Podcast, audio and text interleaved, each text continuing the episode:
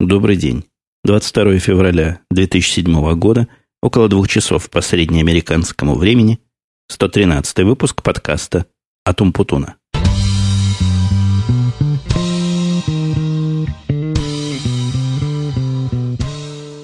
Когда я записывал подкаст в такое дневное время, а два часа – это два часа дня, солнце светит, теплая зима за окном, я уже, честно говоря, не помню, все больше по ночам и все больше дожидаясь, пока семья вся заснет, а вот сейчас выдалась счастливая возможность взять себе, так сказать, ланч и использовать время еды для записи подкаста. Ну, сегодня полностью рабочий день, и обычно в рабочие дни мне трудно выкроить в процессе этого самого дня минутку. Сегодня тоже было так же трудно выкроить. Проектов тут у меня вагон и маленькая тележка, и событий ожидается в ближайшие дни много – я рассказывал, что изменение на всех биржах должно произойти вот-вот со дня на день. И я не помню, говорил ли я вам дату, но вот дата будет следующий понедельник. Изменение, конечно, довольно опасно, но я думаю, мы подготовились со всех сторон. И я уже просто устал проверять и продумывать, и прокручивать в голове всякие варианты, тестировать все эти дела с тестовыми данными. Кстати, в этот раз с точки зрения тестовых данных NASDAQ поступил гораздо более логичное и гораздо более правильное, чем Нью-Йорк Stock Exchange. Они в течение вечера посылают эти данные каждый вечер, по-моему, с 9 до 11 по нью-йоркскому времени. И дают возможность все это дело проверить. Хотя данные, надо сказать, положа руку на сердце, они посылают там настолько бредовые, что кроме формата новых записей проверить ничего нельзя. То есть с точки зрения бизнеса эти данные никакого особого смысла не имеют. Ну, хотя бы что-то, хотя бы какие-то данные – и я, собственно, как раз и пытаюсь проверить, не поломалась ли базовая функциональность всех наших систем, которые эти данные принимают. А вот что с точки зрения анализа произойдет и с точки зрения обработки этих данных, это мы уже с точностью узнаем в понедельник. В общем, по большому гамбургскому счету, то, что с ними будет происходить с точки зрения процессинга, это проблема, конечно, серьезная, но не критическая.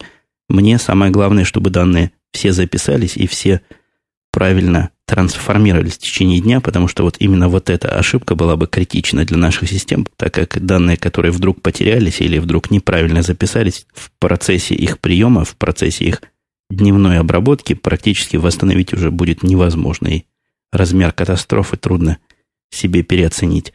А вот хваля NASDAQ не могу поругать Нью-Йорк Stock Exchange, который в виде тестовых данных предложил какие-то жалкие текстовые файлы – и в этих текстовых файлах по одному примеру каждой записи. Причем эти записи набраны, даже не набраны, а изображены в PDF. PDF защищенный от перевода в текст. Там некоторые символы, которые не печатные, заменены различными звездочками, пробельчиками, полосочками. В общем, восстановить эти данные для какого-то компьютерного вида – это просто задача крайне емкая и, и, и крайне время занимающий. Мне, по-моему, для того, чтобы восстановить только часть этих данных, я не смог, не хватило у меня сил все виды записей ручками набрать. Ушло, я не знаю, наверное, дня два. Но представляете, там запись размером 250 байт выглядит абсолютно нечитаемо, абсолютно нечеловечески. И мне нужно ее повторить один в один, и так, чтобы не ошибиться. Но очевидно, что проверять новую систему данными, в которых есть ошибки, это чревато еще большим боком. Ну вот я поделился с вами накипевшими, могу переходить к плану своего рассказа, сохраненного в Google Docs. Я, я, я кажется, рассказывал, что я где-то, наверное, выпусков 10, может, 15 назад полностью перенес подготовку шоу-нотов к своим подкастам в Google Doc. Довольно удобная система. И единственный недостаток, с которым я вот столкнулся в свое время, да, наверное, даже больше, чем 10 выпусков. Я помню, во Флориде, когда я еще был, я уже тоже из Google Doc доставал все свои шоу-ноты – это, конечно, необходимость быть в онлайне, но недостаток это не такой уж и большой, потому что у меня тут и своих интернетов два, и соседских два десятка, так что каким-нибудь интернетом я всегда смогу воспользоваться. Кстати, пока не забыл сегодняшнюю запись, я опять произвожу через аудиоинтерфейс USB-шный Tascam, от которого я было отказался по причине его глюкавости и по причине наведения им каких-то спонтанных и необъяснимых шумов время от времени – но вот попавший на недавно открывшийся форум, посвященный звукозаписи, задал я там этот вопрос и получил довольно адекватный и, и понятный ответ, как с этим бороться и, и что с этим делать. и в чем там проблема. Так что теперь я пытаюсь, вооружившись этими рекомендациями, говорить через, через USB-интерфейс, что, конечно, дело правильное, но, но, с другой стороны, совершенно очевидно, не является темой этого подкаста. У меня, если будут силы, я либо сегодня, либо завтра запишу выпуск теории и практики звукозаписи, потому что вопросов от новых подкастеров накопилась масса, судя по количеству обращений ко мне, таких самых базовых, самых простейших вопросов, ну, простейших для тех, кто знает, конечно, на них ответы.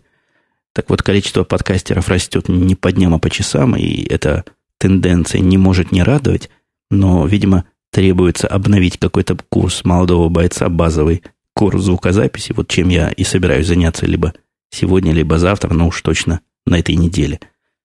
И вот, наконец, на пятой-шестой минуте возвращаясь к тому, с чего хотел начать – я в прошлый раз рассказывал, что приезжала теща, но она не то, что это одномоментное событие, она приехала месяца на два, по-моему, даже больше дней 70 у нас будет, что, в общем, меня никак не напрягает и даже, как выяснилось, приносит некую пользу.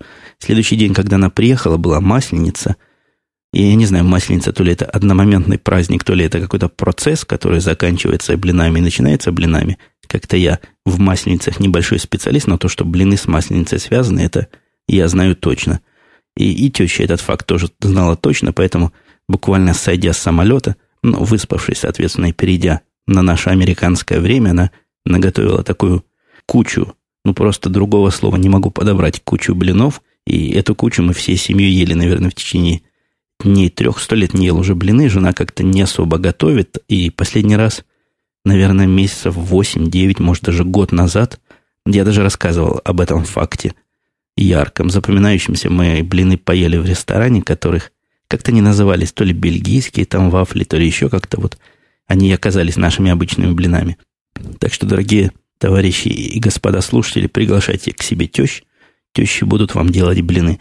Мне кажется, есть какая-то то ли классика, то ли какой-то анекдот, что-то про тещины блины я где-то слышал. Хотя даже не помню, в каком контексте, в положительном или отрицательном. Но в моем смысле блины тещины оказались самой, что ни на есть, положительные. Кстати, тут еще с тещей один вопрос такой меня. Я даже это в шоу-ноты не вносил, хотя обдумывал, говорить это или не говорить. Опять же, тема немножко нестандартная, она скорее в сторону Янки после пьянки, политически эротического подкаста. В последнее время, звоня теще, ну, я ей особо не звоню, жена звонит – начал замечать, у нее вернулась старая советская привычка говорить, это не телефонный разговор, и причем, на мой взгляд, она боится обсуждать по телефону самые безобидные вещи. Ну, не то, что мы какие-нибудь гадости по телефону про Путина ей пытаемся сказать, как бы она от политики далека. Но вот у них был факт в Таганроге, когда вода из канализации попала систему той воды, которая течет в кране. Это была история довольно громкая, я даже про нее в интернете читал, у них несколько дней там не было воды, ну, такой, которой можно пить безопасно. Но обсуждать эти вопросы и говорить по этому поводу по телефону она абсолютно отказывалась. И, судя по всему, какой-то страх вернулся, какой-то страх говорить по телефону, потому что те, кому надо, могут услышать и принять какие надо меры. И я не знаю, является ли это страх какой-то возрастной паранойей или какие-то какие окружающие события на это влияют, но в то же время ее политическая позиция тоже довольно любопытна. И вот меня всегда интересовало, какие люди составляют эти 70% популярности нынешнего президента. И вот, вот такие люди, как моя теща, видимо, и составляют. Она регулярно ходит голосовать, то есть на все выборы ходит, голосует как надо, голосует за Путина. После этого жалуются, что пенсионерам жить тяжело. Соединение в голове, то, что пенсионеры-то за Путина голосуют, а потом им жить тяжело, как-то как-то не происходит. Какая-то загадка природы и какая-то для меня полнейшая непонятность. Ну, я думаю, мы подобного рода непонятности обсудим с Димой. Он тут рвался и намекал уже, что бутылки с правильным вином готовы.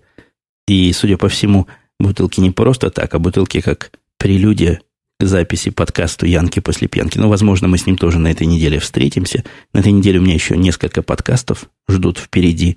Вот я уже сказал, теория и практика, видимо, запишется звукозаписи – Видимо, Янки после пьянки. В пятницу мы, наверное, встретимся после работы. Очень удобно.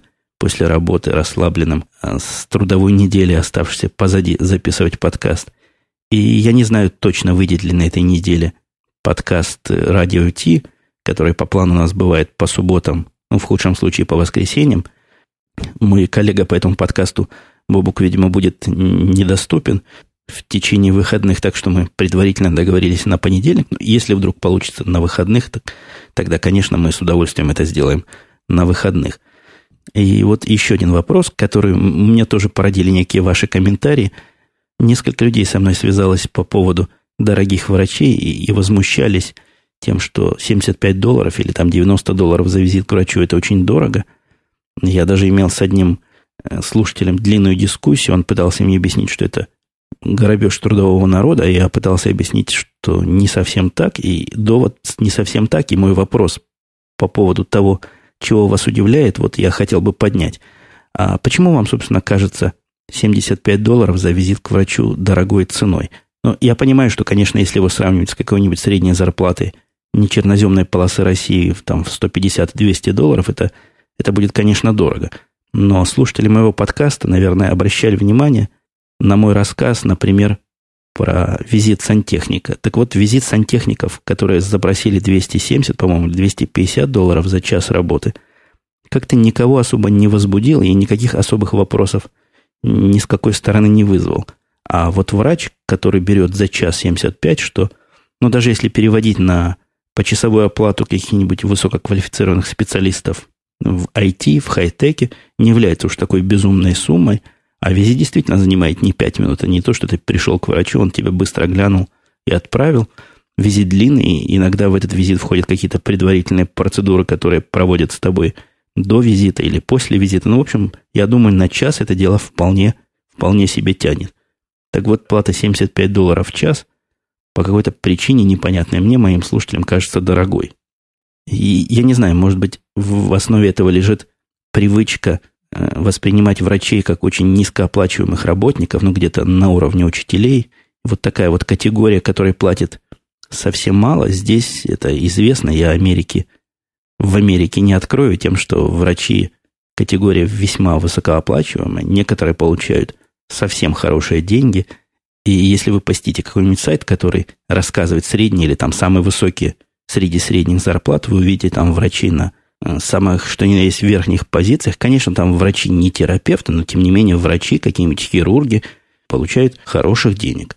Я, по-моему, видел там э, сравнение неких летчиков с врачами. Я как-то как об этом рассказывал. И зарплаты там были приличные. 170-180 тысяч долларов в год, что более чем прилично, на мой взгляд, и более чем адекватно на еще один, второй мой взгляд. Мне кажется, к этому моменту вы уже заметили разницу между моими дневными подкастами, представителем которых является текущий выпуск, и последними подкастами ночными, которые я записывал в течение, наверное, двух-трех последних месяцев. Разница, конечно, есть, и я ее, конечно, тоже вижу и, и тоже слышу. Вижу я ее на счетчике времени, потраченном до этого момента. Грязным образом у меня около 15 минут прошло, а тем я только тронул самую малость – то есть подкаст этот обещает быть довольно разухабистым и довольно разговорным. Я не знаю, какое ваше впечатление от этих двух типов.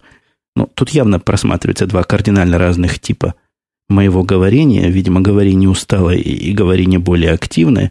И когда говорение активное, как вот сейчас, я говорю долго и, и не знаю, нудно или не нудно, но тут, конечно, место для вашего мнения и, и впечатления о том, какой вид подкаста вам больше кажется подходящими и более...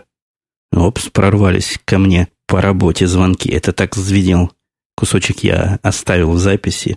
Звенел так мой рабочий телефон. Звонили это э, с компании, которая для нашей фирмы обеспечивает интернетовский доступ. Звонили сообщить о том, что на этих выходных они собираются там какой-то делать мейнтенс свой, какие-то там контакты зачищать, чего-то передвигать. Ну, все это должно быть не калечащее, и все это они будут делать на втором раутере, который для бэкапа существует. Кстати, я тут недавно выяснил, насколько смешно мало мы платим за интернет connectivity наше. У нас есть практически нелимитированный канал в интернет и канал между двумя нашими локейшенами, который тоже идет, в общем, там хитрым образом через интернет. так вот, формально канал этот должен позволять 100 мегабит принимать, получать, Фактически он, я никогда больше 60-70 не видел, но, в общем, и это число нормальное. И вот за такое за такую скорость, за такое количество данных, которые мы можем принять и, и отослать, конечно, никакого ограничения в объеме здесь нет. Платим мы абсолютно смешные деньги, то ли 800, то ли 900 долларов в месяц, что, ну, что даже по сравнению с тем моим домашним рабочим интернетом, который мне от конторы в свое время поставили, такой SDSL, 1 мегабит был раньше, теперь он до полтора мегабита они его подняли. Так вот, мой домашний стоит 300, а вот этот стоит ну, чуть больше, чем в два раза дороже. Какая-то поразительная разница, такое впечатление, что трафик не стоит вообще ничего, а стоит, собственно, само подключение, сама услуга. Поразительно низкая цена. Я, я ожидал, что 100 мегабитный интернет должен стоить какие-то дикие тысячи долларов.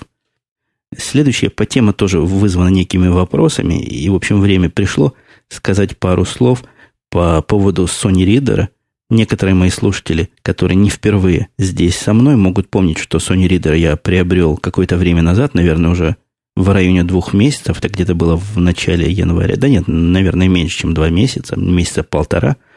В этом году это точно было. Я в свое время делился восторгами по поводу Sony Reader, и вот теперь хочу дать вам свой окончательный и бесповоротный анализ того, чего я про это дело думаю. Впечатления мои абсолютно не поменялись, в том смысле, что они просто не такие заостренные стали. Но, на мой взгляд, главный показатель того, как я отношусь к этому устройству и насколько это устройство мне подходит, это то, что я просто перестал воспринимать его уже довольно давно, надо сказать, как гаджет, как какую-то техническую приятную новинку, а он вошел в мою жизнь, как в свое время вошел в мою жизнь Apple MacBook и изменил ее в лучшую сторону, так и здесь. И этот Sony Reader эта вещь настолько стала повседневной и настолько обыденная, что, ну, пример того, что я могу его забыть в машине, как обычную книгу, и, и что он у меня валяется по всему дому, и я его читаю и там, и сям, и здесь, по-моему, говорит сам за себя. То есть это не новинка, это для меня уже, это вещь на каждый день, причем вещь безотказная, вещь отличная. За все время, вот сколько он у меня был, я один раз заряжал ему батарейки – и, и, в общем, по-моему, даже тогда и необходимости особой не было заряжать. Я просто его зачем-то в USB подключал, чего-то хотел переносить какие-то данные, пробовал какую-то программу новую для Мака, которая вроде бы умеет с ним общаться. Ну, как-то на, на самом деле немножко криво с ним общается. Я, как и переносил в свое время книжки прямо на карточку, так и сейчас переношу. Так вот, всего один раз я его практически заряжал за это время. Единственная вещь, которая меня немножко раздражает – это когда я перехожу с одной книги на другую, или с одной статьи на другую, или с одного журнала на другой. Все-таки время начальной загрузки и начального форматирования могло, конечно, быть поменьше.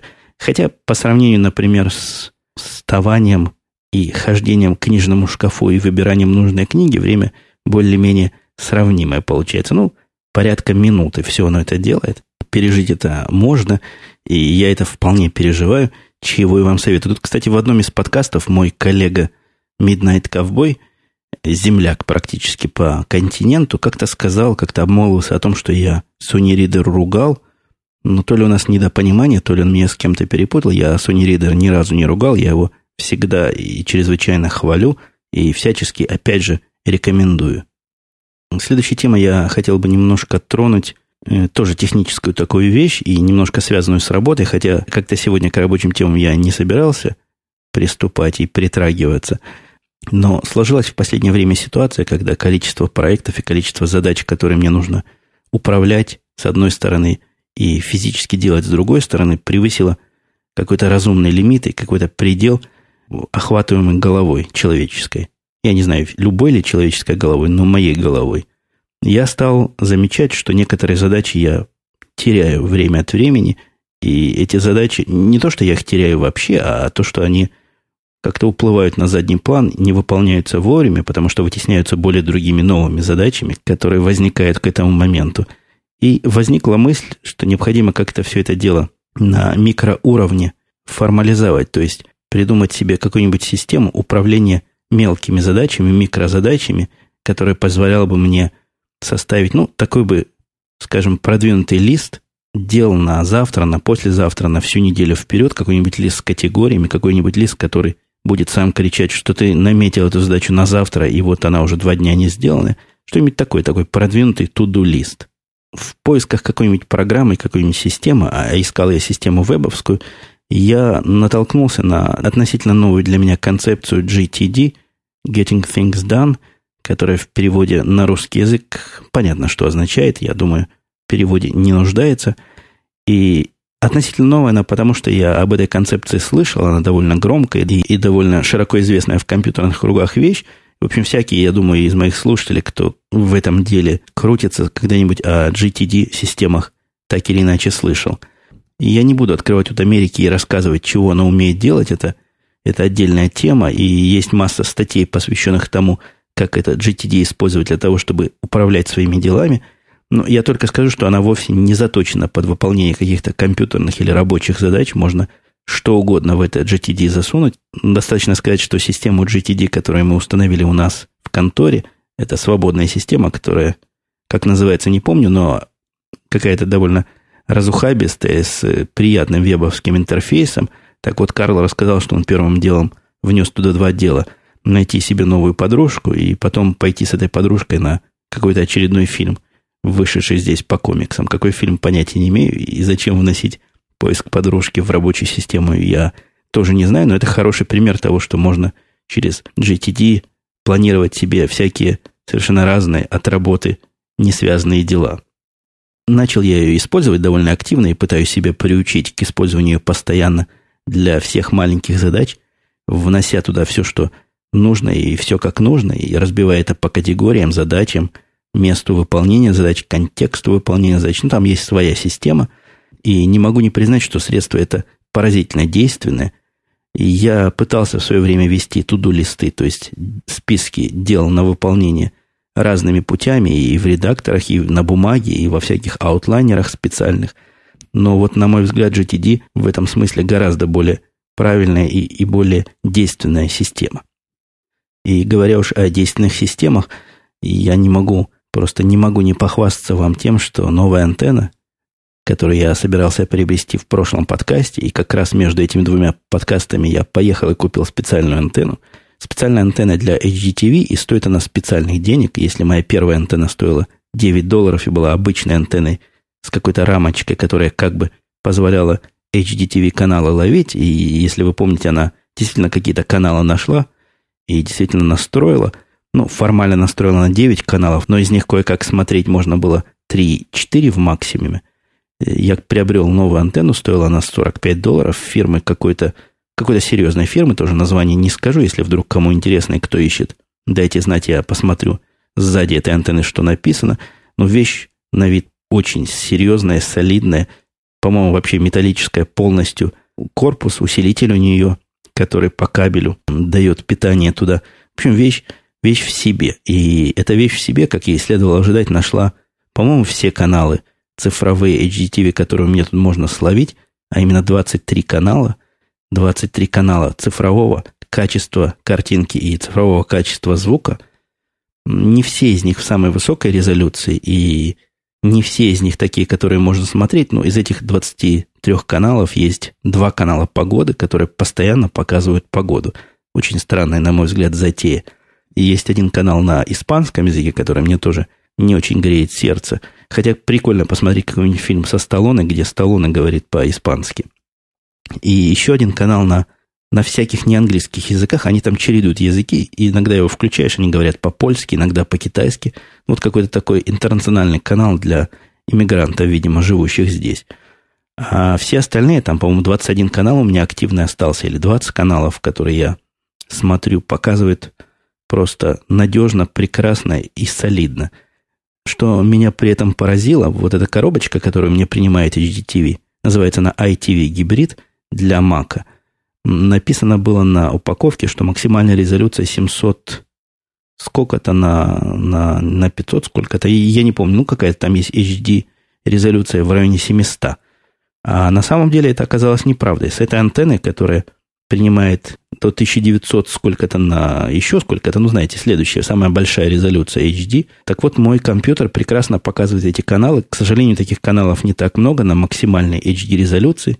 Но, например, ABC канал работает именно, ABC HD канал работает именно на такой максимальной резолюции. Он как раз по точкам подходит моему синему дисплею Apple.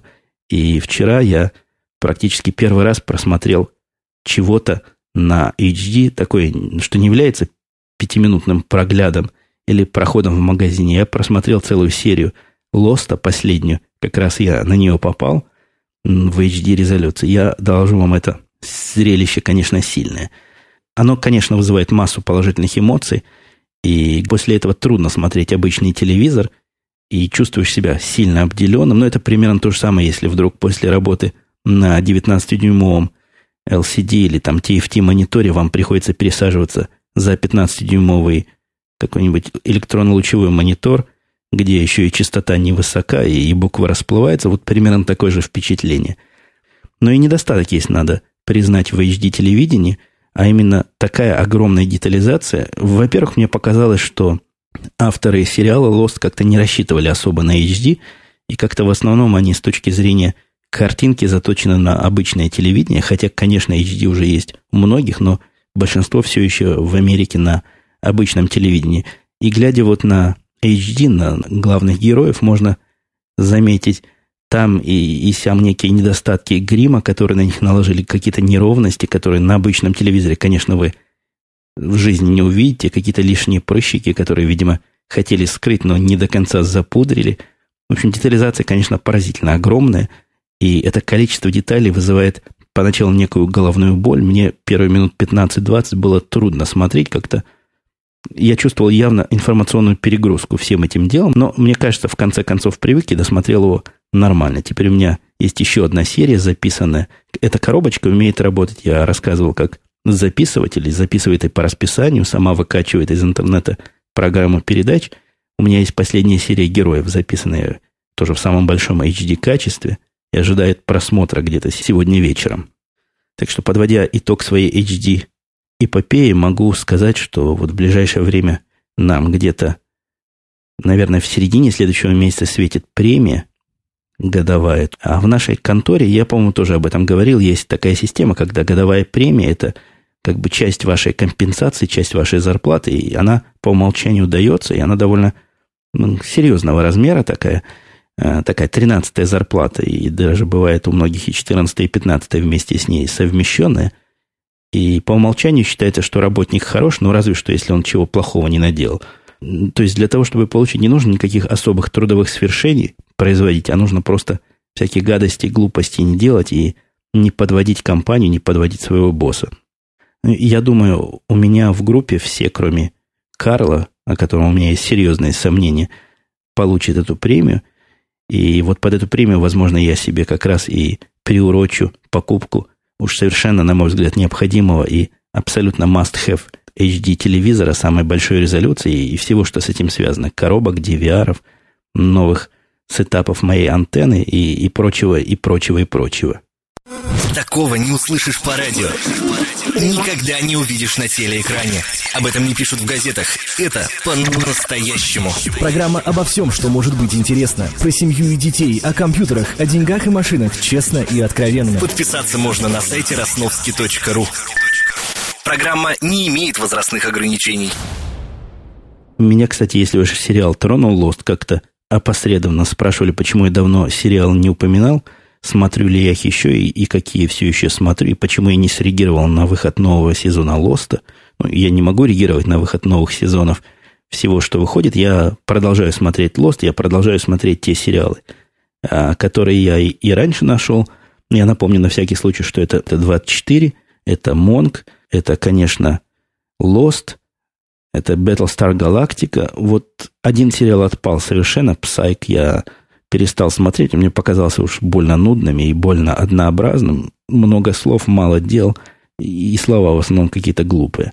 А новый, условно, приличный сериал, который я нашел, он вот только, только начался, по-моему, только три или четыре серии вышло. Называется Dresden Files.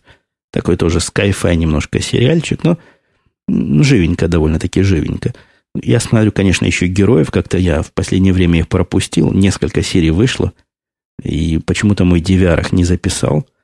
То ли ребенок игрался и убрал из скедулинга DVR, то ли жена случайно удалила. Но вот вчера я приобрел 4 серии упущенных, и они теперь ждут меня в iTunes для просмотра. И кинотема меня не отпускает. Я довольно давно не был в кино, несколько месяцев точно. В этот раз мы пошли с женой на, на семейный фильм. Фильм называется Музыка и поэзия, я думаю, на русский переводится. Music and Lyrics. По-моему, он назывался в оригинале. Фильм новый. На, во всяком случае, на тот момент, когда я его смотрел, он только вышел. С Хью Грантом и Дрю Берримор. Заявлялось как мелодрама. Ну, в общем, мелодрама оно являлось. И комедия являлась очень, очень милый фильм, на мой взгляд. Хотя реакция публики на этот фильм меня абсолютно поразила. Мы были в кино в выходной день с женой. И в этом зале, в котором мы сидели, а зал был большой, он шел там в одном из основных залов, на большом экране, мы были вдвоем. И я никогда не был в кинотеатре на позднем сеансе в таком вот одиночестве.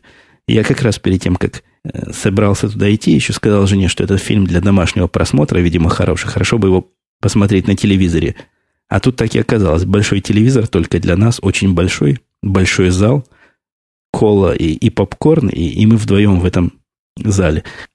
Мы, кстати, когда туда сели, там уже и реклама шла, и подготовка к этому фильму как бы происходила. Мы опоздали минут на пять, несмотря на то, что зал был пустой, но фильм показывали.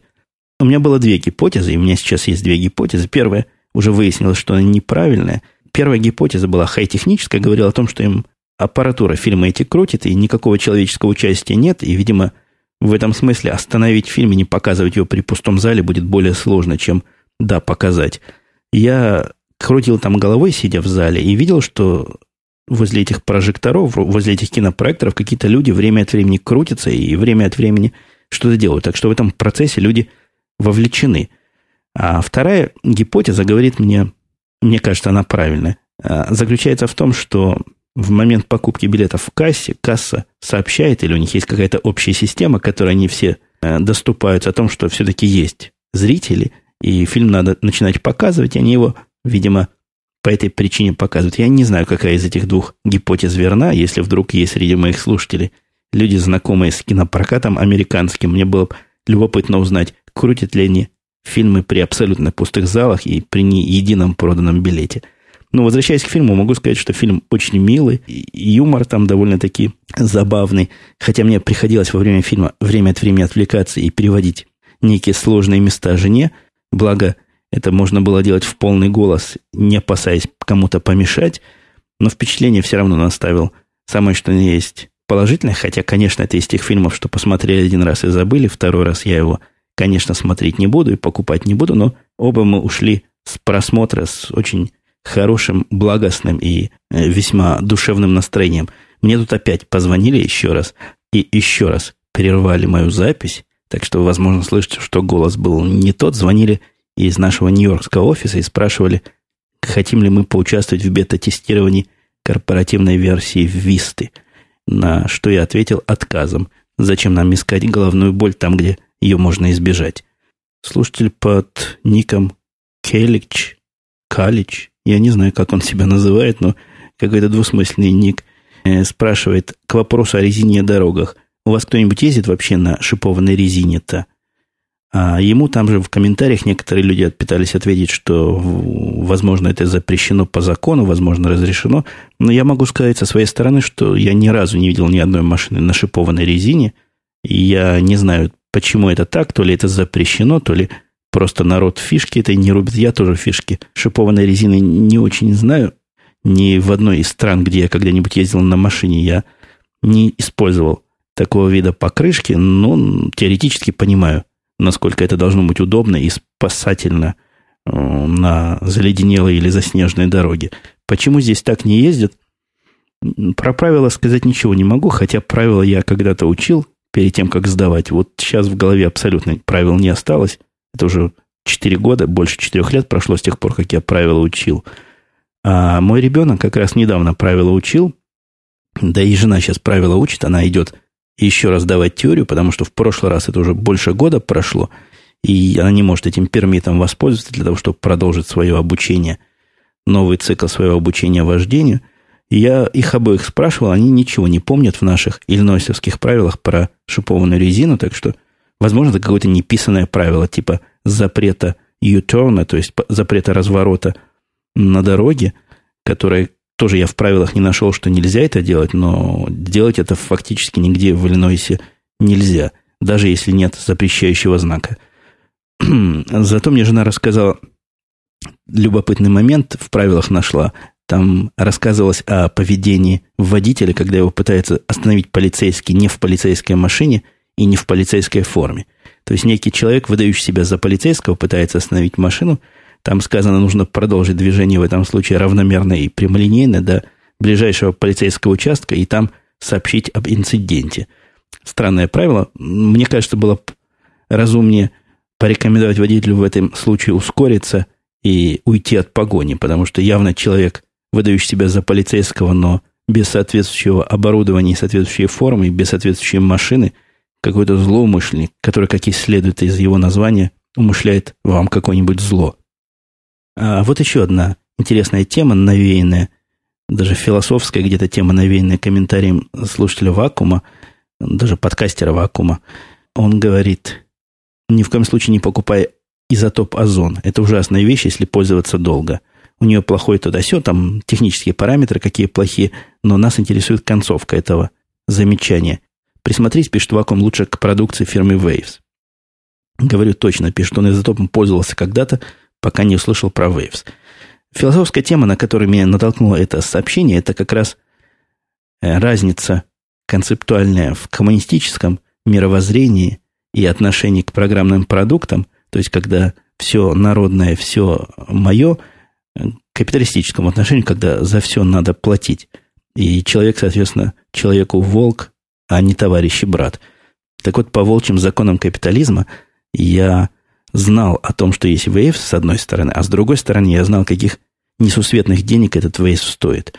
И если Озон, который я, кстати, приобрел и пользую его с большой радостью в постпроцессинге, и вообще вещь, на мой взгляд, незаменимая, и этому я тоже, видимо, посвящу отдельный выпуск моего образовательного аудиоподкаста, если Озон стоит порядка 200-250 долларов и, в общем, покрывает все мои возможности, вероятно, не самым лучшим образом, вероятно, этот Waves, который хвалит все, может это делать гораздо более эффективно и гораздо более звучно и правильно, но Waves этот стоит тысячи долларов. Набор примерно нужной мне функциональности, которую я на Waves подобрал, там они хитрые морды, цены не пишут, а можно подобрать себе наборчик из плагинов. Я себе подобрал довольно милый наборчик со всем, что мне надо, и положил его в корзинку. Цену, когда я увидел, у меня глаза вылезли. Цена была, по-моему, три с половиной тысячи долларов за 7 или 8 плагинов, которые у меня практически есть все. Э, ну, еще раз скажу, может быть, худшего качества. Я не могу даже эти вейвсы проверить. У них нет пробной версии, которую можно попробовать без специального электронного ключа. То есть ключ электронный физический, который в USB вставляется, его надо в особой фирме заказывать, и после этого вы как-то можете эти вейвсы попробовать. Да в гробу я видал такое дорогущее программное обеспечение и такие странные методы попробовать. Это мне напоминает, я когда-то связывался с фирмой, которая предлагала продукт типа писенева для удаленного управления компьютерами, только какой-то более продвинутый. По-моему, Network PC она называлась – так вот там для того, чтобы скачать пробную версию, триальную вот эту, необходимо было указать все свои точные параметры кредитной карточки. Тоже еще один странный способ распределять пробные версии. Все-таки я немножко трону рабочих тем, но не совсем в техническую сторону. Случился у нас некий конфуз. Конфуз случился, видимо, из, из-за моей резкости и прямоты в одной видимо, щекотливой ситуации, хотя что в ней такого щекотливого, я до сих пор не понимаю. Вкратце дело обстояло так, что одна из компаний, вот та самая, которая работает для нас и обеспечивает нас техническими услугами, э, с саппортом местным тут в городе Чикаго и, и окрестностях, довольно большая компания, такой аутсорсинг для технических вещей, то есть администрации, настройки, там, замене железа и всякого такого у нас своего работника – нет, а выполняет вот эта компания для нас все. На очередном совещании, которое у нас происходит раз в неделю, я позволил себе высказать в довольно резкой форме неудовольство их последними результатами.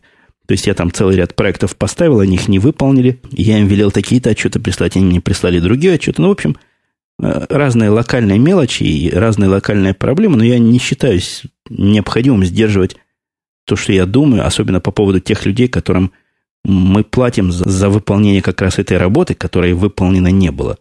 Мне кажется, они удивились несколько такой резкости. Я сказал, что мне не устраивает это качество, если не будут приняты меры немедленно, я буду думать, э, что с этим делать, и буду передавать эти дела на более высокий уровень для решения этой проблемы. Ну, вот так вот пугануть их пытался, и, пуганул их действительно сильно. Прилетел на днях, по-моему, позавчера, региональный менеджер. Эта фирма большая, она такая транснациональная. У них и в Америке есть свои бренчи, и по всему миру. Так вот, прилетел наш региональный менеджер от... Э, не помню откуда, но летел долго специально для того, чтобы встретиться со мной. Э, менеджер этот оказался, какие, в общем, все менеджеры такого высокого звена человеком, ну, скорее в сторону продаж, чем в сторону чего-то другого. И, видимо, с сильным опытом ублажения клиентов, поэтому на совещание, которое он же сам назначил тут срочно, он пришел не в нашу контору, а прислал за нами такси, то есть туда должны были поехать я, мой начальник Тед, Карл, который с этим делом тоже немножко знаком, и вот этот человек, который у нас все время сидит от этой компании, то есть техник, который закреплен за нами от них. Ну, когда они сказали о том, вначале сказали, что хотят совместить нашу встречу с ланчем, и я решил, что придут к нам, и мы закажем бутербродов, как, как большие, и будем есть, и в это время я буду жаловаться, они будут рассказывать, какие меры приняты и, и что надо сделать. Оказалось все гораздо более серьезно. Прислали за нами такси, которое отвезло нас совершенно на другой конец даунтауна, в ресторан – очень пендитный и очень серьезный. И я, по-моему, в таких ресторанах, ну, если и был, то, то был последний раз давно. Там все было по самому большому счету. Если вы помните, в фильме «Красотка» с Джулией Робертс был момент, когда официант стоит за спинами, когда люди едят или когда там еду накладывают. И вот здесь стоял тоже такой специальный официант, раздражал сильно. В конце концов, мы его прогнали, сказали, чтобы он пошел, занялся чем-нибудь другим. Он стоял, прикрепленный к нашему столику, и ждал, чего мы еще могли бы захотеть. Цены там совершенно дикие были. Стейк, который я ел, не стейк, а филе, которое я заказал, хотя ресторан был рыбный, я как-то к рыбе холодно отношусь, и заказал там себе свое очередное сырое филе. Филе было на самом высочайшем уровне сделано. Оно стоило около 120 долларов. Представляете, кусочек мяса, в общем, наверное, 200-граммовый, пожаренный ну, видимо, каким-то особым образом, и замочены, видимо, до этого каким-то особым образом по цене более чем 100 долларов. Я, конечно, не говорю о том, что там на столе лежала куча вилочек, куча ножиков, и официант я тоже такого раньше не видел. Э, в нужные моменты приходили, и некоторые вилки забирали, некоторые меняли местами. В общем, сервис на грани фантастики. Но ну, с точки зрения практической, никакой пользы от этого от этой встречи не было. Они нас попытались вроде бы успокоить, обещали все улучшить, углубить, усилить и, и починить. Ну, посмотрим, что получится. Они уже свое первое обещание просрочили. Я вчера еще должен был получить от них отчет очередной месячный, который так и не пришел. Но, несомненно, от этой встречи была одна явная польза. Вот это посещение такого продвинутого ресторана. Интересный, конечно, метод решать проблемы и успокаивать успокаивает заказчиков. Меня еще удивило то, что эта фирма, оказывается, с которой, вот эти, которые нам технический саппорт, о которых я говорю, обеспечивают, меня все время считали человеком с французскими корнями. Я уж не знаю, откуда у них пошло такое. Они утверждают, что мой акцент абсолютно неотличим от французского. У них есть там несколько клиентов тоже с французским бэкграундом. И вот говорят, похоже на меня. Ну, во всяком случае, они так утверждают. Я их сильно поразил, рассказавший свой настоящий бэкграунд – сказал, что по-французски я знаю только «шершеля фам», но, по-моему, они даже этого и не поняли, потому что, судя по всему, французский они знают еще хуже, чем я. И еще одна последняя на сегодня околорабочая тема. У нас наблюдается процесс активизации этого DST изменения, Date Saving Time, который переводится, как вы помните, вместо марта теперь в апреле в Америке по решению Конгресса, которому, похоже, нечем заняться, чем осложнять нам, программистам, жизнь. И я говорил, что этот процесс большой, так вот он действительно большой, он оказался еще больше, чем, чем это оказалось. Во всяком случае, на Windows он очень велик. Наши техники всей корпорации остановили изменения всяческие любых конфигураций на виндовсовских серверах, пока это время не переведется. Вот такой фриз произошел, заморозка всего произошла. И разослали официальное письмо с рекомендациями, как быть, обычным пользователям, которые сидят на Windows в ожидании этого самого изменения. Очень забавное письмо, где рекомендуется и компьютер перегрузить после установки соответствующего апдейта, рекомендуется сохранить до, конечно, до апдейта все свои календари и не в электронном виде, а распечатанном виде. И тоже поразительная деталь. Рекомендуется не доверять встречам, которые вы назначили до изменения часов, но которые будут происходить после. То есть, если я сегодня назначил встречу на 12 апреля, рекомендуется мне этой встрече не доверять, этой записи в календаре не доверять, а лучше ее удалить и создать заново. Потому что они не могут гарантировать, они ссылаются на некие документы Microsoft, что время там будет правильное, а не на час сдвинутое. Вот такой вот на, на грани фантастики сервис и совершенно поразительные рекомендации. Заметил я, отходя совершенно от рабочей темы, сезонную активизацию пользователей. Появляется больше пользователей, появляется больше под, и под пользователями я, естественно, подразумеваю слушателей.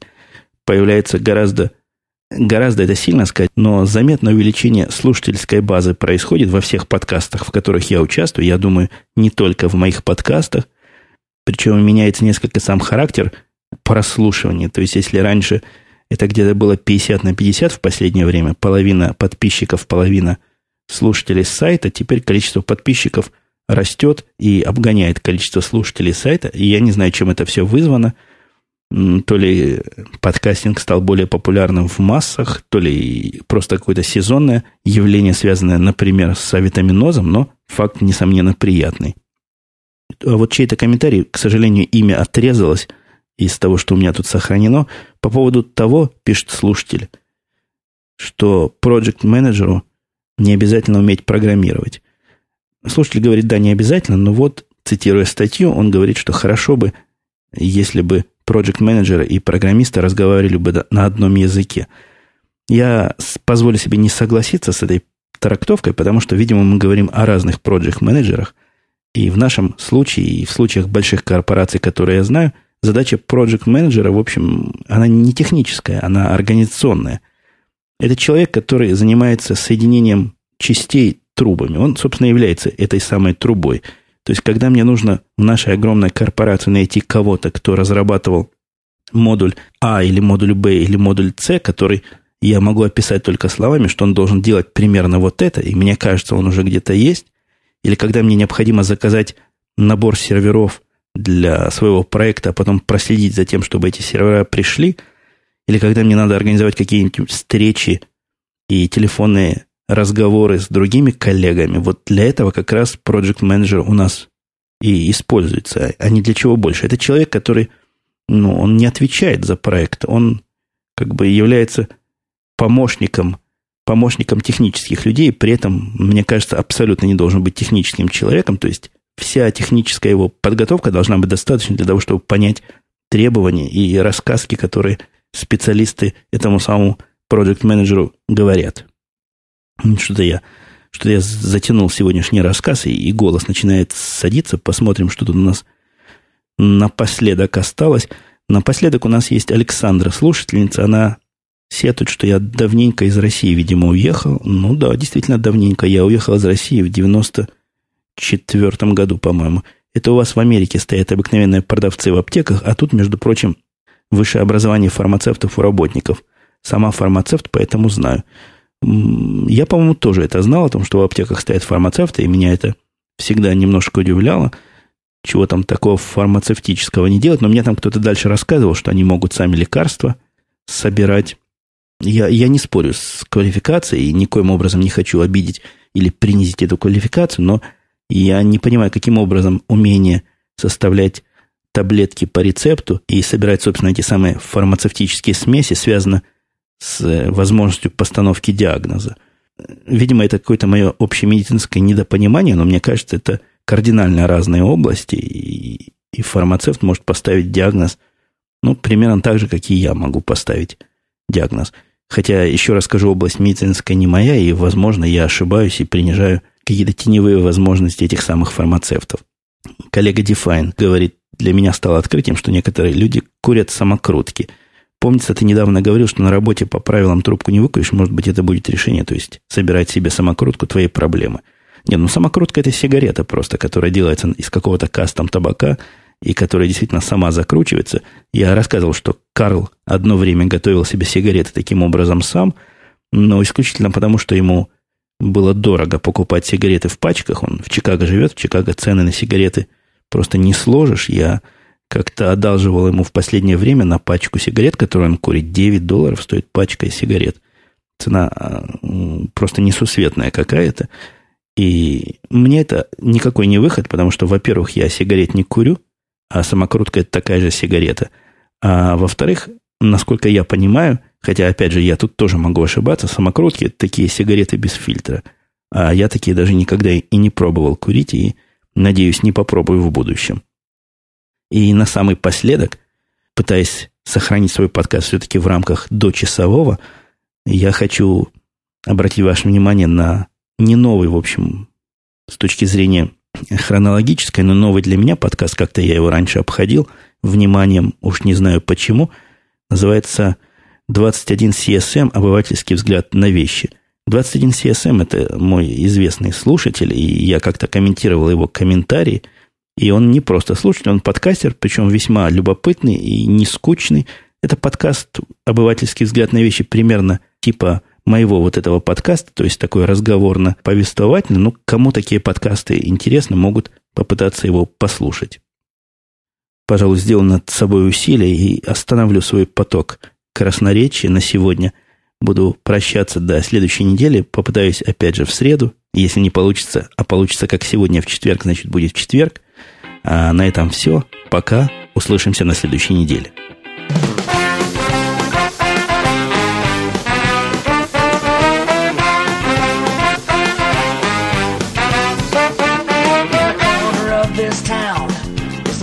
things that go down. If you stop and glance away, you might be missing what I say. Creeping up at the speed of light, driving blind through the dark of night, having a night to pass, they're running out of gas.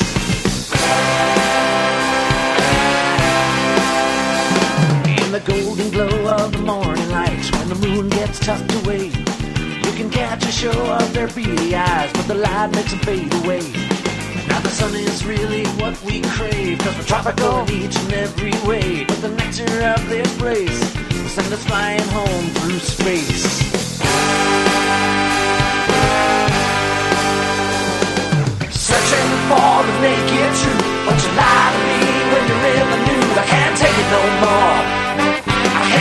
No more. We can find it in the passion fruit. Screw the shape and taste the juice. Can't take it no more. I can't take it no more.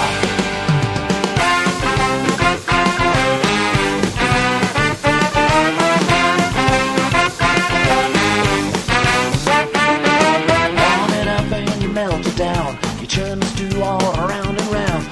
By a peach banana boat. You funnel it down, down. Turn switch and the engine roar. We won't be stuck on this rock no more. Thanks to the juice of the passion fruit, we can head on home and not be moved. Now it's not that we don't appreciate your kindness towards our overstay, but the hole in the sky it hurts our eyes and has us begging us for our lives. Should we stay another minute more? We go cuckoo from the coconuts, that's for sure. And you will never ever begin to understand us, as we will surely go go bananas. Searching for the naked truth, but you lie to me when you're in the nude. I can't take it no more. I can't take it no more. We can find it in the passion fruit. With its green the shape and its taste of juice. I can't take it no more. I can't take it no more.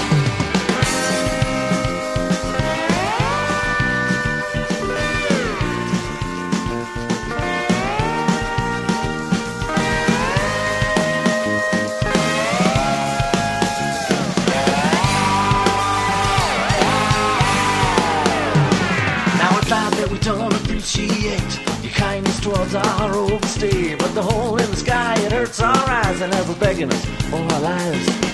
Should we stay another minute more? We go cuckoo from the coconuts, and that's for sure.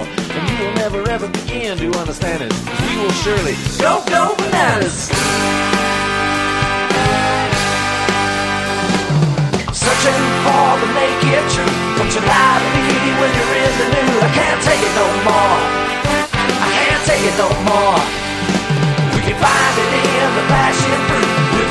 The shape and taste of juice. I can't take it no more. I can't take it no more.